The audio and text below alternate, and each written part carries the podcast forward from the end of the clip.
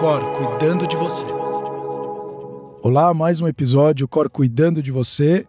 E dando continuidade à nossa série Transtornos do Sono, hoje a gente vai fazer o sexto episódio e junto com a doutora Andrea Toscanini, médica do sono, a gente convidou a doutora Letícia Soster, doutora em ciência pela USP, neuropediatra, neurofisiologista e médica do sono. Tudo bom, meninas? Oi, Sérgio. Oi, Letícia. Que delícia. Tudo bom, Andréia? Tudo bom, Sérgio? Obrigada pelo convite. É um prazer estar aqui entre vocês. Nós que agradecemos, eu agradeço especialmente, e eu vou falar Letícia, porque antes do episódio eu perguntei se era doutora e você falou que eu poderia chamar de Letícia. Então, Letícia e Andréia, é, a gente fala muito dos transtornos do sono. Eu já falamos em outros episódios a respeito de insônia e vários outros transtornos. Mas quando a gente fala de insônia na infância, acho que tem uma primeira pergunta aqui. Qual que é a diferença da insônia da criança e do adulto? Ou do adolescente, ou do idoso, enfim? São situações bastante diferentes e acho que é super importante a gente começar a falar sobre insônia na infância. Acho que uma particularidade, a gente tem que entender as diferenças que existem entre como é o sono na criança, como é o sono no adulto. A gente sabe que o funcionamento cerebral na criança é diferente do adulto. Então, consequentemente, o sono também vai ser. O tempo, como esse sono está distribuído nas 24 horas, eles são diferentes. Então, a insônia também vai aparecer de uma forma diferente. É, a criança tem um sono que a gente primeiro chama de polifásico. Ela é em várias pequenas fases. Você vê que criança tira soneca durante o dia, não é um problema coisa que o adulto já não faz no habitual, né? A não ser por algumas questões étnicas ou hábitos. Então, é, esse sono mais polifásico, mais pingado ao longo do dia inteiro, ao longo das 24 horas, é, ele vai progredindo até a gente chegar no final da infância, início da adolescência, para um sono que predomina no período da noite. Então, até lá, a criança tem várias oportunidades de dormir durante o dia e ela pode dormir ou de dia, ou de manhã, desculpa, ou de tarde, ou de noite, ter formas de adormecer diferentes. Num geral, a criança não nasce sabendo dormir, e aí é o nosso ponto principal da insônia na infância. Eu não sei adormecer. Então, se eu não sei adormecer, pegar no sono sozinha, como é que eu vou aprender a passar daquele estado de agitação, de vigília, para um estado de sono, né? De quiescência, que eu tenho que ficar mais tranquilinho. E o que acontece muito, e isso cada vez mais é mais verdade na sociedade, é que a gente, adultos responsáveis por crianças, não ensinamos nossas crianças a dormir. Não, e, e Letícia, até desculpa te interromper, a Andrea falou num outro episódio, eu achei muito legal, porque hoje, ainda mais hoje, né, você vê as crianças ou os pais com acesso, eles estão terceirizando praticamente tudo na vida da criança. E hoje eles não estão nem perguntando ou escutando se as crianças estão com sono. Então muitas vezes ele fala: Ah, meu. A gente até falou no outro episódio, né, André? Falando assim: Ah, meu filho tá com sono à tarde, pô, ele é meio. Vamos dar mais atividade ainda para ele fazer.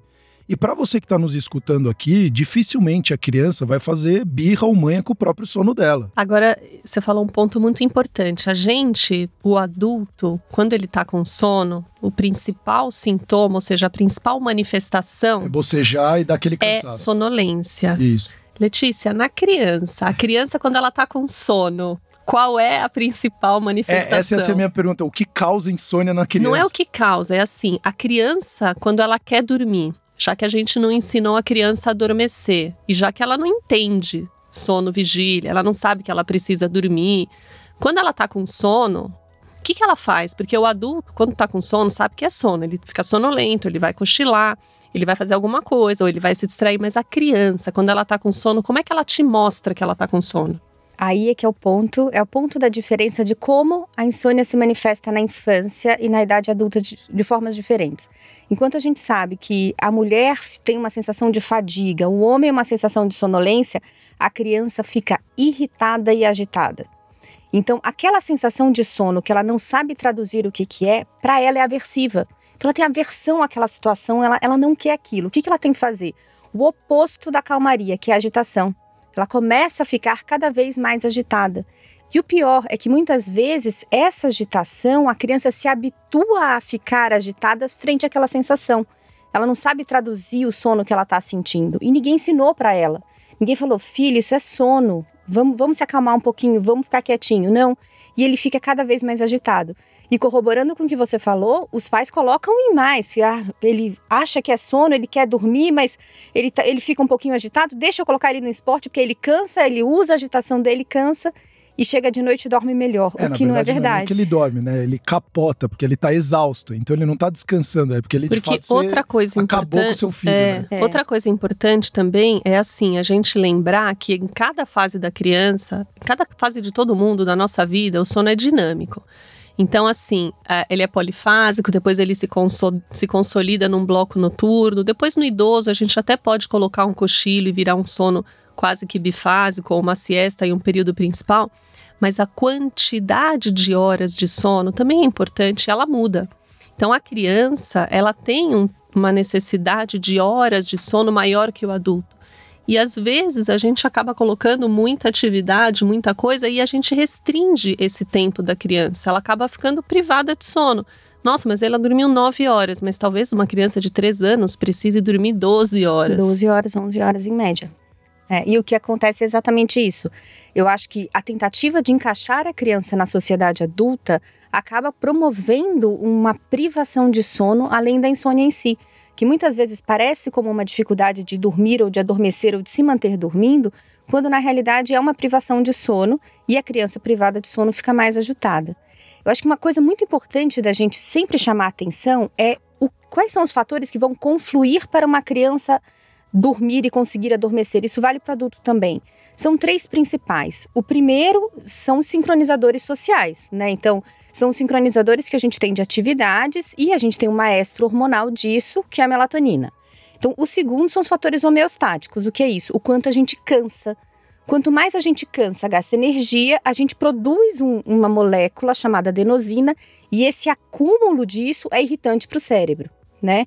E o terceiro são os fatores comportamentais. O que, que eu faço diante da sensação que essas duas situações funcionais fazem comigo? Como é que eu ensino o meu cérebro a lidar com isso? Eu reajo? Eu brigo? Então, isso vai acontecendo, isso acontece ao longo da vida inteira. Na adolescência, em especial, por exemplo, o adolescente tem uma resistência maior fisiológica à adenosina, ou seja, ele resiste ao cansaço. Quando chega na adolescência, eles têm um pico de liberação de melatonina de uma, duas horas mais tarde, mais uma maior resistência ao cansaço. Se ele aprende, se o cérebro dele aprende a lidar com esse excesso de adenosina, ou seja, excesso de cansaço produzido, a lidar de forma a resistir a ele, ele vai cada vez mais aprender a resistir ao cansaço e cada vez mais ter dificuldade em relaxar frente àquela sensação. Então, o que acontece? Se eu tento encaixar uma criança em 9 horas de sono nas 24 horas, né? Ensinando a ela que, naquele momento de cansaço, ensinando ao cérebro dela, ou seja, treinando o cérebro dela, através de cada vez mais eu repito aquela ação, a gente treina nosso cérebro, né? Isso é a você base da terapia comportamental. Você falou uma coisa agora que, que eu nunca tinha pensado, mas é uma, uma analogia muito interessante, né? O, o Malebranche, que é meu marido endócrino, então ele sempre fala que a gente tem que respeitar a saciedade. Uhum. Se você ensina a criança a respeitar a sensação de saciedade, você consegue fazer com que ela cresça entendendo o quanto ela consegue comer. E você falando isso é perfeito, porque assim, ensinar a criança a respeitar o sono dela e a entender quando que é a hora dela começar. E aí, para o resto da vida, ela vai saber que aquilo ali representa sono, cansaço, que ela precisa de sono. Então, assim como na saciedade, você perceber quando que você chegou no teu limite e respeitar.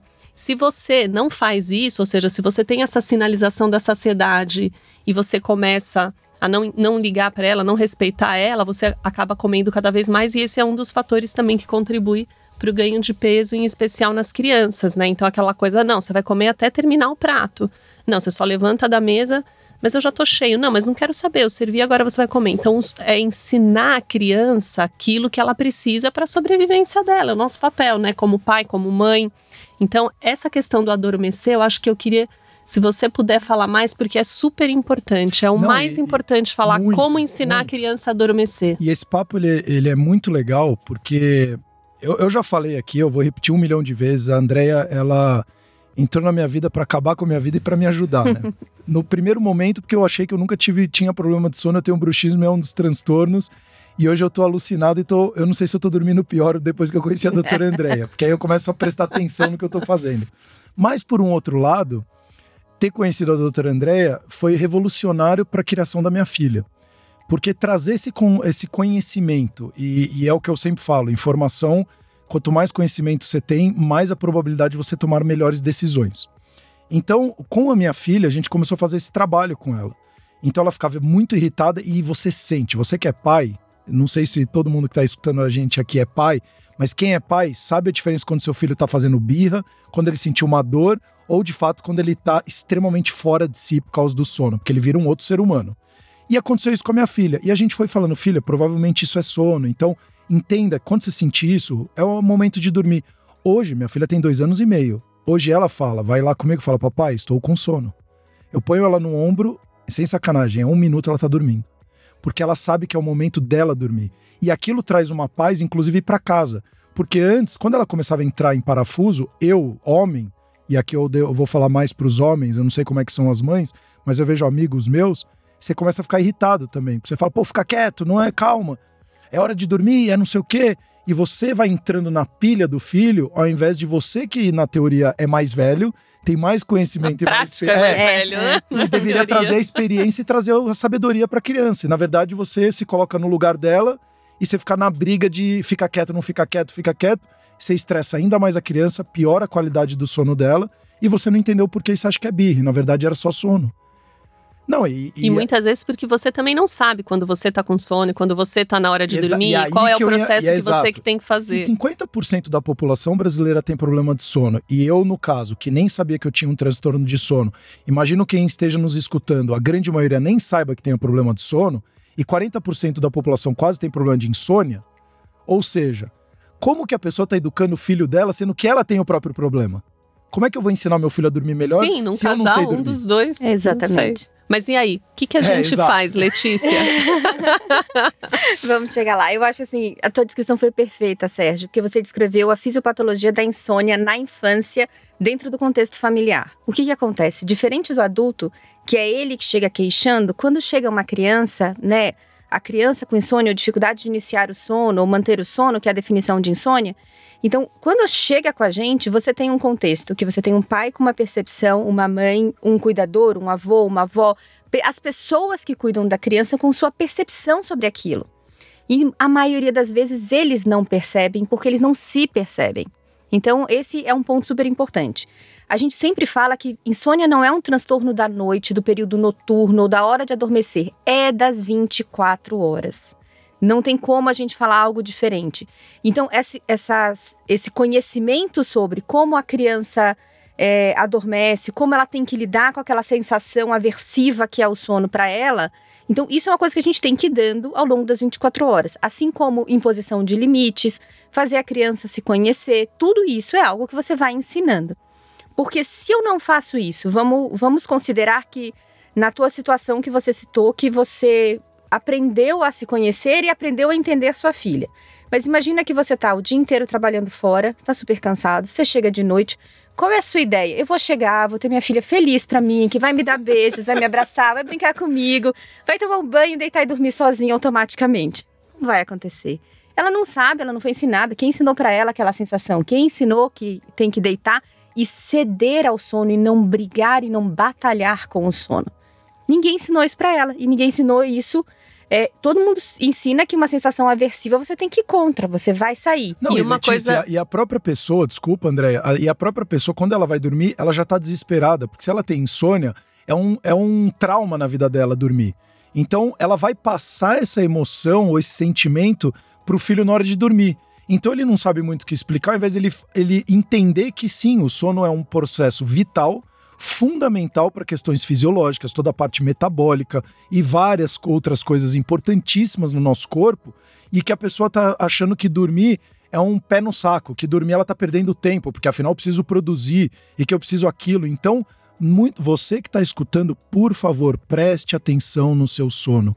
Ele é muito importante, não é só para você carregar as baterias, é muito mais do que carregar as baterias. É para você organizar sua memória, é para você fazer todo um trabalho cognitivo, para você fazer toda a, eh, toda a parte metabólica, toda a parte hormonal, então fisiológica, é uma questão muito mais profunda do que simplesmente você fechar o olho e falar: "Nossa, acordei legal hoje". Não, se você acordou legal, você fez todo um processo muito mais complexo. Então, trazer isso para a criança e ela conhecer isso é fundamental. E outra coisa importante: tem um prêmio, porque se você, nos primeiros anos da vida do seu filho, ensina e educa ele em sono, na página 2, no meu caso, por exemplo, filhos de 8, 10 e 12 anos, eles já sabem adormecer.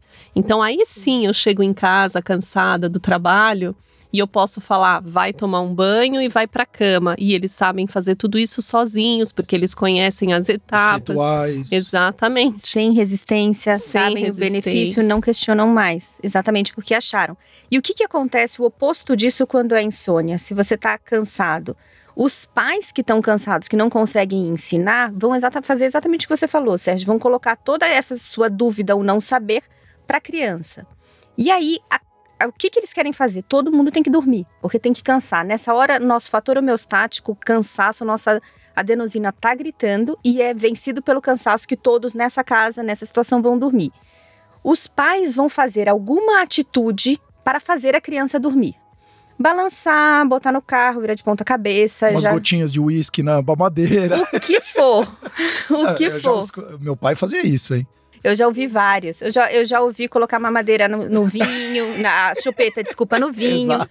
Eu já vi várias, é várias coisas. Assim, já vi mães de prédio distribuindo melatonina no leitinho do le, do, dos filhos. Se eu abrir as histórias de consultório de o que fizemos para dormir, vocês não vão acreditar. Não, Aqueles livro. episódios de, eu de não passei do Dramin. Ó, oh, Dramin, você tentou. Uma que tentou Dramin. Dormonide, né? Nossa. De assim, assim, botar no carro e sair para andar no quarteirão é clássico. É. Tá? Tanto no meio da noite quanto no meio da sim, madrugada. Então sim. é o que mais fazem. E aí o que acontece? Os pais, para parar aquele processo que para eles também é aversivo da criança chorando muito, vão fazendo a criança dormir, tentando adormecer pela criança, tentando criar outros estímulos pela criança. Para a criança isso é meio bom, bom entre aspas, porque ali o bom é aliviei aquela sensação, não precisei lidar com aquela sensação aversiva do sono e adormeci. E para os pais é bom porque o choro da criança reduz, ou a é, tristeza. O incômodo dele. O incômodo não... reduz. Que na verdade é muito mais o incômodo para o pai, né? Exatamente, não muito mais. mais meu filho chorando na minha orelha. Então, pelo amor de Deus, eu faço o que precisar para ele dormir. É, exatamente. É. Então aí você cria, assim, uma relação dupla. Então, alivia um, alivia outro. Mas o que acontece? O sono não é polifásico? A criança Sim. não vai acordar no meio da noite? O que vai acontecer no meio da noite? Pimba, vai acordar. Ela sabe dormir? Não. Sabe aquilo que você fez para a criança dormir? Você vai ter que fazer de novo. Porque existe uma memória de início do sono. O nosso cérebro, quando entra em sonolência, quando a gente começa a alentecer as ondas cerebrais, que é isso que caracteriza a sonolência, então, quando a gente começa esse alentecimento, a gente vai tendo uma memória, a gente tem uma memória do que estava acontecendo. A gente ainda tem uma certa interação com o meio neste primeiro momento. E aí você vai se lembrar daquilo. Quem, quem já não dormiu com uma preocupação e no meio da noite acordou com a mesma preocupação? Então eu dormi com uma memória e vou acordar com a mesma memória. Só que que energia você tem que você tinha às 8, 9, 10 da noite para andar de carro, para fazer seu filho dormir, que você vai ter no 3 horas da manhã? Não vai, a criança não sabe dormir, ela não consegue adormecer sozinha. E aí ela começa a ter um monte de acordar de Letícia, noite, assim, desesperar tá, o mundo. Tá, não, você tá me deixando maluco, porque eu fico imaginando hoje o trabalho de vocês com a tecnologia, deve estar tá gritante, porque as crianças hoje estão dormindo com o iPad. Não, e é, e é literalmente dormindo. Ela é. fecha o olho, está em cima do peito dela, ela acorda, o iPad está no chão porque ela se mexeu na cama. A confusão na cabeça de uma criança. Então, hoje, uma geração que está muito mais sedentária, muito mais obesa, muito mais ansiosa, com menos concentração, Aí você fala, não, Ainda vem uma pandemia. Não, e aí vem, vem quase uma dois pessoa, anos. E vem uma pessoa que nunca viu você na vida, você vai nesse médico, ele fala 15 minutos que seu. Ah, seu filho tem DDA. Peraí, não é que meu filho tem DDA. Ele dormiu direito? Ele descansou o suficiente? Ele. Por quê? Então você não fez nada do processo para ele melhorar a concentração dele, o foco dele.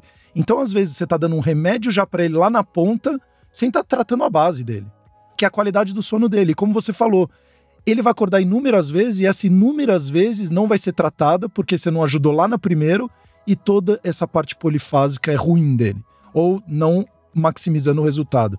Então a criança está nascendo ou crescendo de uma forma totalmente desestruturada, sem ela saber e qual é a melhor, melhor saída para ela, o remedinho aqui, remedinho ali, e você vai crescendo a base de remédios, que é o que hoje a gente vê na nossa geração, né? É, a gente vê muito comumente isso, e assim, acaba sendo uma super simplificação dos Exato. diagnósticos e uma tentativa muito rápida de resolver uma questão que é um pouco mais complexa. Um pouco não, é muito mais Muito complexa. mais.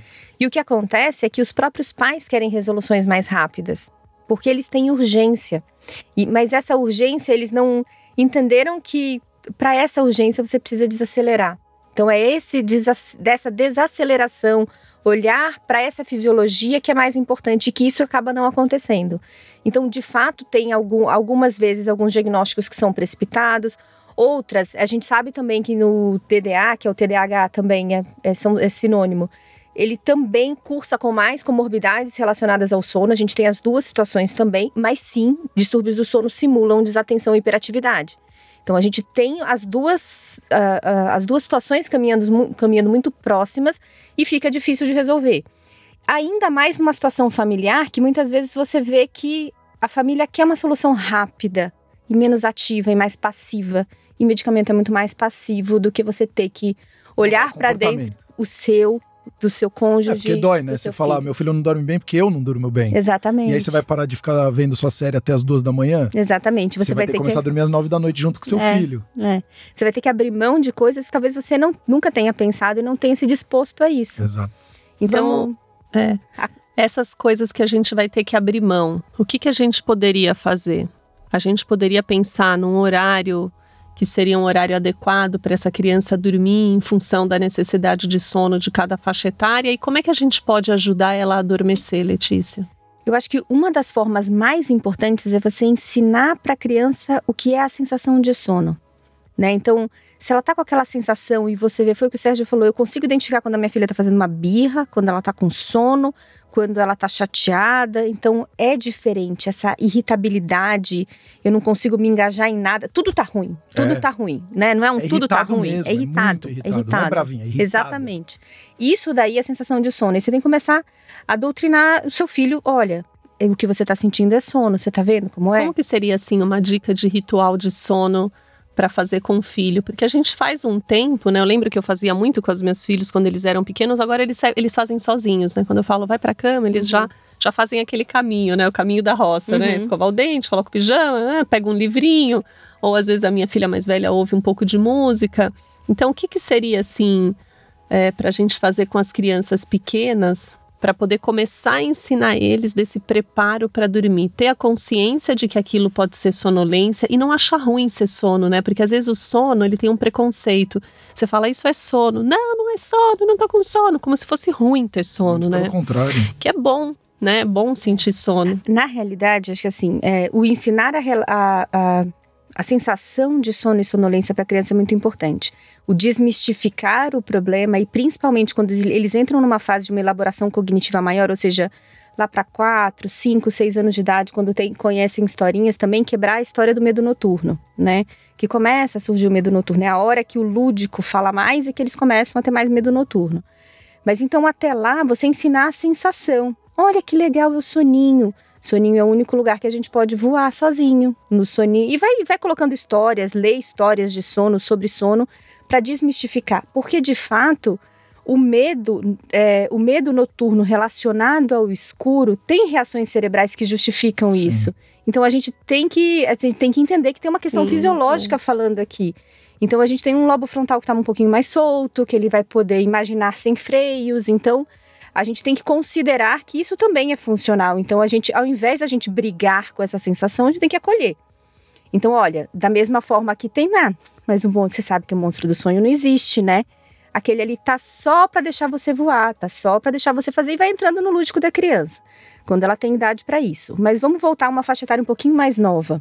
Toda vez que a criança aparentar para você sensação de sono, você fala para ela, você valida aquela sensação. Você explica para ela o que, que ela tá sentindo. É isso, tá? O que você tá sentindo, filho, é sono. Isso que você tá sentindo é sono. E sono não é ruim, sono é legal. Usa livros.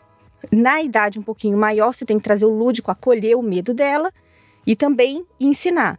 E aí, no mais velho, como você já falou, a idade dos seus filhos, aquilo lá já está mais Porque tem uma coisa muito interessante. Às vezes, a gente não desacelera a nossa casa e a gente quer que a criança desacelere sozinha e durma. Então, por uhum. exemplo, se a casa funciona até às 11, eu quero colocar uma criança na cama às 8, mas a criança sabe que a casa está tá acesa, que a casa está ligada e ela quer fazer parte daquele movimento. Claro. Então, assim, o ideal também é, é, é a saúde do sono dentro da família, né? Por mais que a gente não precisa dormir às 8 da noite junto com a criança, mas a gente pode desacelerar, desacelerar esse ambiente, o tom de voz, a intenção de movimento, tudo, para que também a criança sinta. E eu percebo muito isso com o bebê. Né? Se você, se você diminui o ritmo da casa, a intensidade luminosa, o tom de voz, o movimento, já, já é também. Não, isso aí eu vou fazer mais um agradecimento, porque a Andréa revolucionou minha casa. É, depois que eu conheci sobre é, rituais, ambiente de so, do sono e tudo, é, minha filha ela dormia meia-noite, meia-noite e meia. Hoje ela dorme oito e meia da noite. E é surreal a mudança. Ela era uma criança que ficava muito mais irritada no final da noite, porque ela devia já estar cansada, mas não dormia, porque a casa rodava até meia-noite, tudo ligado, tudo aceso som, todo mundo falando alto, sou de família italiana, minha mulher também. Então era tudo muito alto, muito estímulo para a criança. Quando a gente começou a fazer alguns rituais, diminuir a luz da casa, começar a falar mais baixo, tirar a luz, então a partir das sete da noite, oito da noite não tem mais tela. Cara, dá meia hora, 40 minutos ela tá dormindo já, porque eu, hoje em dia ela pede para ler o livrinho, então eu leio toda vez antes de dormir com ela. Ela já vai na cozinha, pega o TT dela, pega o livrinho, fala é hora de dormir. Ela já sabe que tem o livrinho, tem o TT, tem escovar o dente, então já tem todo o processinho, como o André falou. E gera muito resultado. É impressionante o resultado que gera. Eu queria até falar só uma coisa, Letícia, que você mencionou a respeito de como educar a criança. Isso é muito importante, porque o nosso contexto influencia demais na opinião da criança. Então eu vejo muitas vezes, você pega assim, você está andando na rua, passa um cachorro, você está com a criança e você põe a criança atrás de você e fala: "Calma, filha, tem um cachorro, você está com medo?" Não, quem está com medo é você. E você passou para a criança isso. Então, essa, e para você que está escutando, isso é muito importante. Enviese a, eh, a opinião do outro sobre a sua perspectiva. Pergunte para ela o que, que você está sentindo. Ela não vai saber identificar dependendo da idade dela, claro, mas fala, é uma dorzinha na barriga, é uma borboletinha que fica ali formigando no seu estômago. O que, que de fato está acontecendo no, nisso aqui, tudo que você está sentindo, para você estar tá reagindo dessa forma? e ela vai te falar o que ela está sentindo, e dentro do que ela falar, você vai lá e fala: ah, então é raiva, então é cansaço, então é isso, e você vai identificar, porque senão você já vai falar: é isso que você sente. Ela, na cabeça dela, sem saber, vai falar: é isso que eu sinto. E de repente não é aquilo que de fato ela sente, né? Exatamente. A gente vai dar os rótulos para ela e ela vai fazer a leitura de acordo com o rótulo que a gente deu. Então, a mesma coisa vale para como você encara o sono e essas coisas dentro da casa e a rotina. Se você deixa sua casa acesa até meia-noite, é claro que a criança vai achar que aquilo é normal, que aquilo é legal. Afinal, papai e mamãe estão aqui, estão conversando, tem TV ligada, olha, tem som, tem barulho, tem luz, isso tudo é interessante. E ela não quer perder aquilo. E também não é justo você falar, ó, vai você para a cama, se isole da gente. A gente quer você quando a gente quer você, mas se isole da gente também não tá certo. Lógico. Então, realmente, tudo isso é super importante. Só colocando aqui como o que seria mais importante para a gente colocar como rotina de sono da criança, a gente sabe que colocar a rotina ela é maravilhosa e ela é muito bom como estratégia preventiva, mas se a ladeira já desceu, já dá tudo errado, a gente tem que fazer mais coisa do que colocar a rotina, né? Então, uma rotina sempre interessante é que você vá reduzindo as luzes, quando a luz natural vai baixando, a gente vai reduzindo as luzes da casa. A gente não pode esquecer que o sono para a criança é a atividade primordial para o desenvolvimento cerebral tanto desenvolvimento sináptico, tanto quanto desenvolvimento, liberação do hormônio do crescimento. Dois terços acontecem principalmente na primeira metade do sono da criança. Então, tem várias reações, não só psíquicas, mas hormonais e de crescimento e desenvolvimento cerebral e outros processos emocionais que vão acontecer e vai ser durante o sono. Quanto mais a gente privar, mais a gente está privando a criança desse desenvolvimento cerebral. Então, isso é muito importante. Então, você colocar uma rotina aí desacelerando a casa, ensinar que a casa também desacelere, colocar a criança junto desse processo. Isso é super importante. Outra coisa que é muito importante é você ter para a criança um ritual que tenha pelo menos três passos. O que a gente sabe, aí é fruto de várias pesquisas que dois é pouco, quatro é muito, três é o ideal nesse sentido. Então, você ter três passos sistematicamente iguais sempre enquanto você está treinando a criança. Então, o passo pode ser, por exemplo, como a tua filha vai na geladeira pegar o TT, tem o livro e escovar os dentes. Então, ela tem uma sequência. Então, são três coisas que ela faça sempre da mesma forma. Nisso, a gente vai mexer no que ela associa para iniciar o sono, tá? A gente não vai mexer necessariamente nela resistir àquela sensação. Isso a gente vai ter que ensinar também.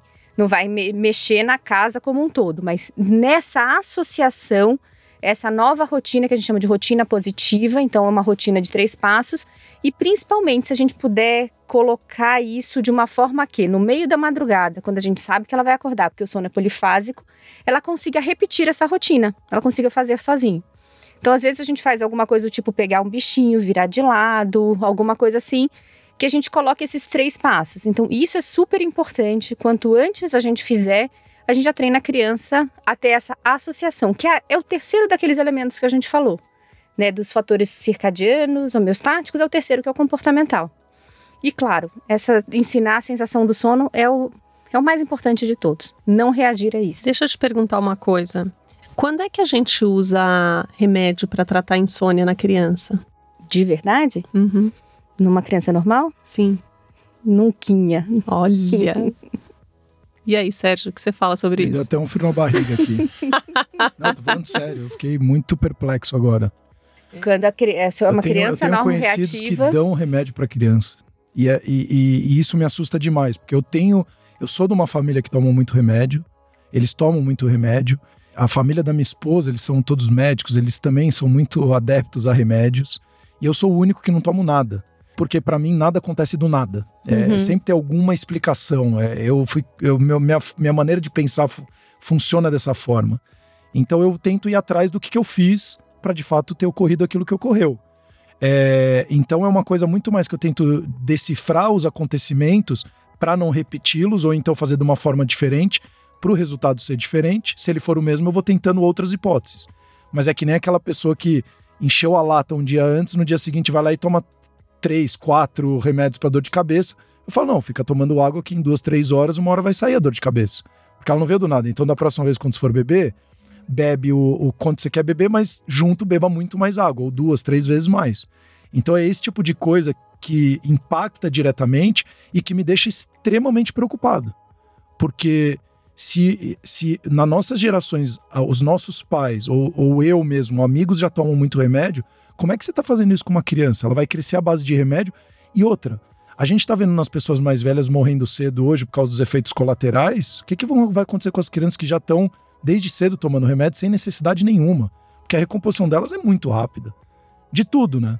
É, não, é É verdade. até uma pergunta: o que, que vai acontecer com ela? Então, olha só, se para o adulto são raros os casos que no transtorno de insônia crônica a gente precisa do apoio farmacológico, para criança é muito. Como a Letícia falou, é nunca. Então, assim, uma criança neurologicamente Normal. Normal. normal, É. Sem nenhum distúrbio, nenhuma via neurológica, psiquiátrico, psiquiátrico, metabólico. Você não precisa A gente medicar. não precisa medicar a criança para tratar o sono dela. Agora, precisa de um envolvimento, precisa é, do ativo e não do passivo. E isso Sim. às vezes dá trabalho, né? Às vezes não, sempre dá trabalho. A gente, todo episódio, acaba falando que mudar hábito e comportamento é uma das coisas mais difíceis. Então, realmente, mas assim, é um fruto que a gente vai colher muito saboroso, porque você vai ensinar teu filho a dormir, você já está garantindo que ele vai ter uma qualidade. é, assim, ela- ele vai ter muito mais saúde para o resto da vida, porque ele vai saber dormir, então ele vai ter um risco menor é, de ter insônia, de ter privação de sono e de ter outros transtornos de sono que vão aparecendo à medida que ele vai crescendo, que são extremamente prevalentes e que têm consequências metabólicas, psiquiátricas e em outros campos aí da medicina. Então, você que está nos escutando, você quer ajudar o seu filho a ser uma pessoa mais produtiva e saudável? Começa hoje a cuidar melhor do sono dele. Porque isso vai impactar na maneira que ele vai se alimentar, vai impactar na maneira que ele vai se comportar. No humor, é fundamental o humor, a oscilação de humor, toda a parte de concentração, foco. Então, você está falando, ah, meu filho, será que a qualidade do sono dele, será que ele está vendo o iPad ou telas até de madrugada? Será que o comportamento dele não está piorando ou não ajudando essas situações que estão aparecendo no dia a dia dele? Então é fundamental você estar presente para de fato conhecer também o seu filho, para entender é, esses sinais, porque o nosso corpo dá sinais. E esses sinais eles são importantes para a gente conhecer. E é um excelente ou uma, uma excelente oportunidade para você, inclusive, se conhecer também, né?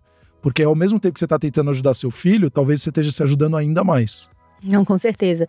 E, um, e algo a mais, só somando um benefício disso, é que as crianças que conseguem adormecer sozinhas de forma independente, elas são mais autoconfiantes. Isso já é super provado. Elas têm mais vontade, assim, aquele drive, aquele ímpeto, impulso de fazer uma coisa nova, de ser mais criativas e confiar em si, na sua ideia, no que você quer fazer.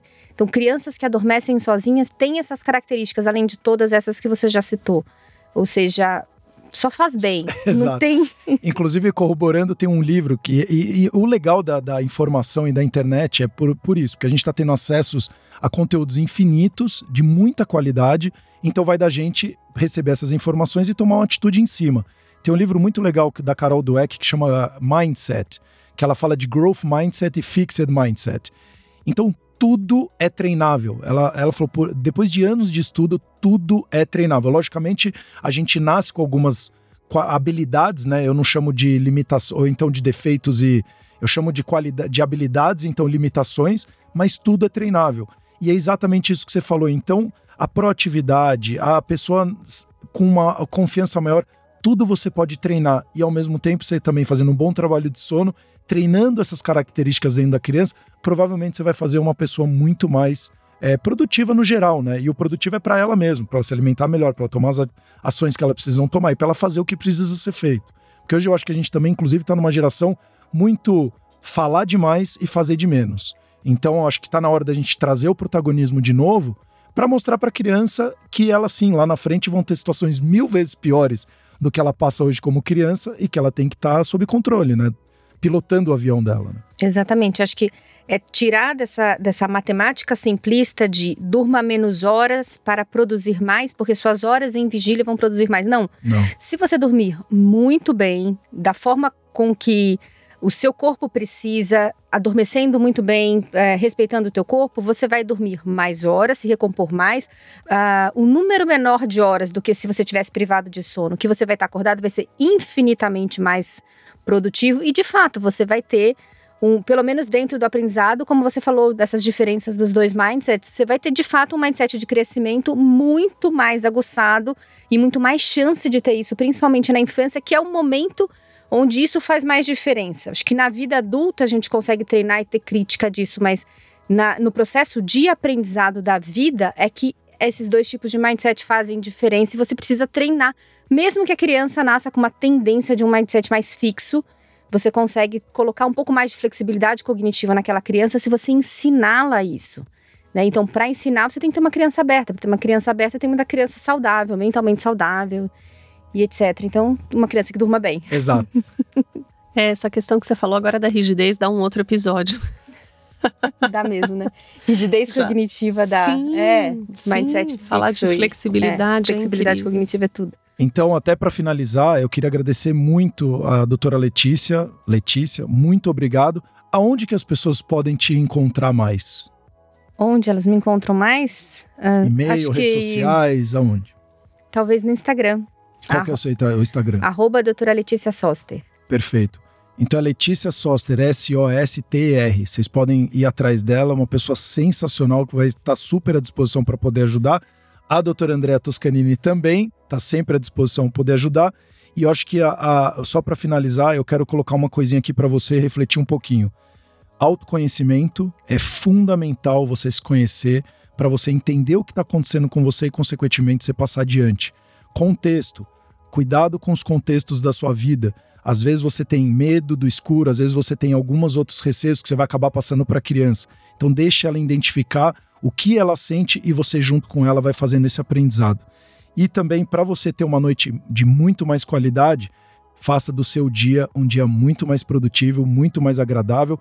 Como a gente sempre fala, os três principais sincronizadores: alimentação, atividade física e exposição à luz natural. Veja se você está fazendo essas três partes antes de começar a fazer o contrário, que é primeiro tomar o remédio e depois fazer as ações que precisa fazer. Então, até os próximos episódios, o Cor cuidando de você.